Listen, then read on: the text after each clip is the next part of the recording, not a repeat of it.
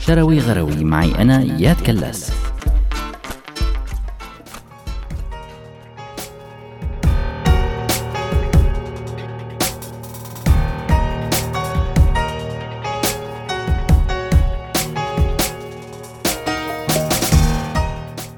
هل فعلا سيري أو أليكسا هن صوت فنان الدوبلاج الكرتون اللبنانية أنطوانيت ملوحي ويلي لعبت دور ساسوكي وريمي ولبيبة بصغرنا؟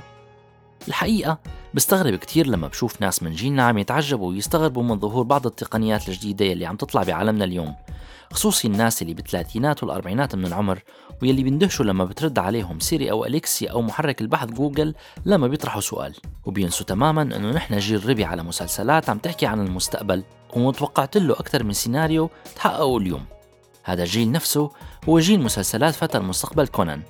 واللي هو من أشهر المسلسلات وأهمها للمخرج الياباني ميازاكي أهم أحد المخرجين يلي عندهم رؤى للمستقبل.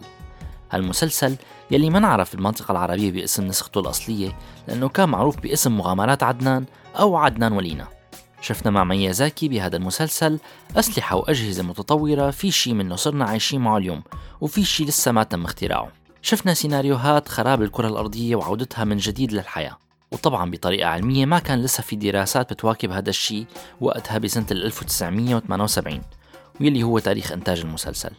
وشفنا طبعا كمبيوترات بترد على الناس بشكل مباشر. نحن جيل ربي على مجموعة من الأفلام والمسلسلات والكتب يلي فعلا عطتنا نظرة للمستقبل بشكل واضح وصريح. وأبرز مثال على هذا الشيء مسلسل اسألوا لبيبة يلي مو بس حكى على كيف عايشين بالمستقبل اليوم لا بل ربط بين الماضي والمستقبل بشكل كتير جميل وبشد الأطفال والكبار. فشفنا بهذا العمل الرائع حديث عن استخدامات الأقمار الصناعية الجديدة وارتباطها بعالم الاستخبارات.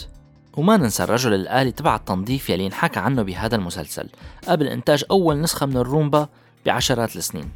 شفنا بالمسلسل كمان أبرز التقنيات وأجهزة الكمبيوتر والطائرات بدون طيار. وشفنا بشكل من الأشكال مواضيع سبقت كل دراما وأفلام هوليوود. المسلسل بيورجينا قديش نحن عم نطلع على المستقبل قبله بوقت كتير طويل. وأبرز مثال على هذا الشيء كانت الحلقة يلي بتحكي لبيبة عن جوزيف لوي لاجرانج يلي توفى بسنة 1736 وكيف أنه معادلاته الرياضية ممكن تساهم بالمستقبل ببناء أول محطة فضائية قابلة لعيش البشر بعد سنين من يومنا هذا وهذا الشيء فعلا عم يحصل. مو كثير بعيدا عن توقع المستقبل من دقيقة شوي نكتشف انه لبيبة المسلسل الكرتوني يلي انعرض بالأول مرة باليابان بسنة 1983 كانت شخصياته الرئيسية هي وليد وهيا وأكيد لبيبة لبيبة يلي بتمثل اليوم فعليا سيري أو أليكسا أو جوجل هوم. بالأحرى لبيبة كانت موديل متطور عنهم. وهيك بالتالي فينا نقول بضمير مرتاح إنه أنطوانيت ملوحي هي ببساطة أول سيري أو أليكسا أو OK Google لجيل الثمانينات. باعتبار صوتها كان صوت لبيبة بالنسخة العربية. فإذا ظهرت لبيبة فاسألوها فلب القول ما قالت لبيبة.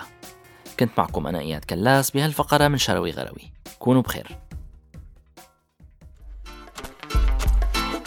شروي غروي معي أنا إياد كلاس.